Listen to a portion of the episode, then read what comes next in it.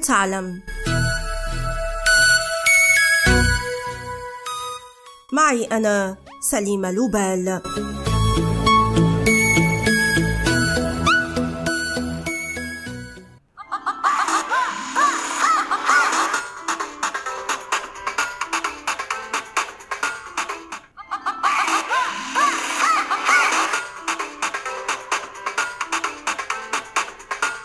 في هذا الفيديو تظهر أشهر مؤثرة افتراضية في العالم اسمها لودو ماجالو وهي تحتفل بقدوم العام الجديد ولودو ماجالو ابتكرتها الشركة البرازيلية للبيع بالتجزئة ماجازين لويزا في 2014 ويتابعها اليوم نحو 6 ملايين ونصف المليون شخص على إنستغرام.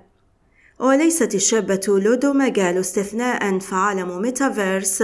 أصبح يعج بمؤثرين افتراضيين أشهرهم ميكيلا التي يتابعها ثلاثة ملايين شخص وابتكرها الثنائي سارا ديكو وتريفر أمسي فيدريس قبل ستة أعوام.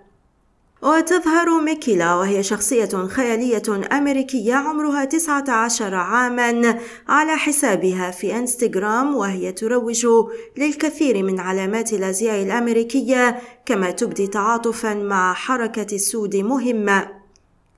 ويبدو بحسب دراسة أجرتها منصة HypeAuditor أن المؤثر الافتراضي الأسرع نموا هو The Nobody Sausage الذي ارتفع عدد متابعيه في ظرف عام واحد إلى 14 مليون مشترك على تيك توك ونحو ثلاثة ملايين ونصف مليون متابع على إنستغرام.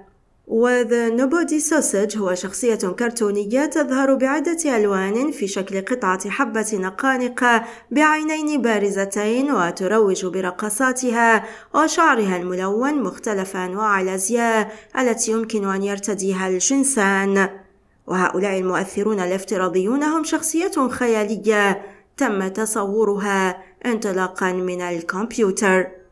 مع بداية عام 2022 دخلنا عصرا جديدا من التسويق الرقمي. يبدو أن الغلبة فيه ستكون للمؤثرين الافتراضيين الذين بدأوا يسيطرون على عالم الميتافيرس من خلال تسجيلات الفيديو ومشاريعهم المرتبطة بالNFT كل هذا التطور يتطلب تشريعات قانونية خاصة مع نمو هذا السوق.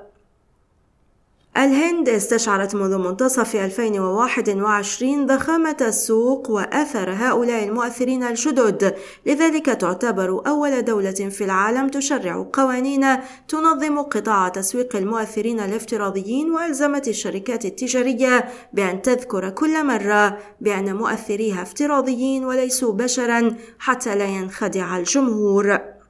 ويبدو أن هؤلاء المؤثرين الجدد يهددون مستقبل المؤثرين التقليديين فهم أقل كلفة وفي متناول الشركات التجارية وليست لهم شروط ولا عقود وقد يتخلص الجمهور العربي بفضلهم إذا ما انتشروا عندنا من خرجات سمجة لطالما أزعجتنا على مواقع التواصل الاجتماعي.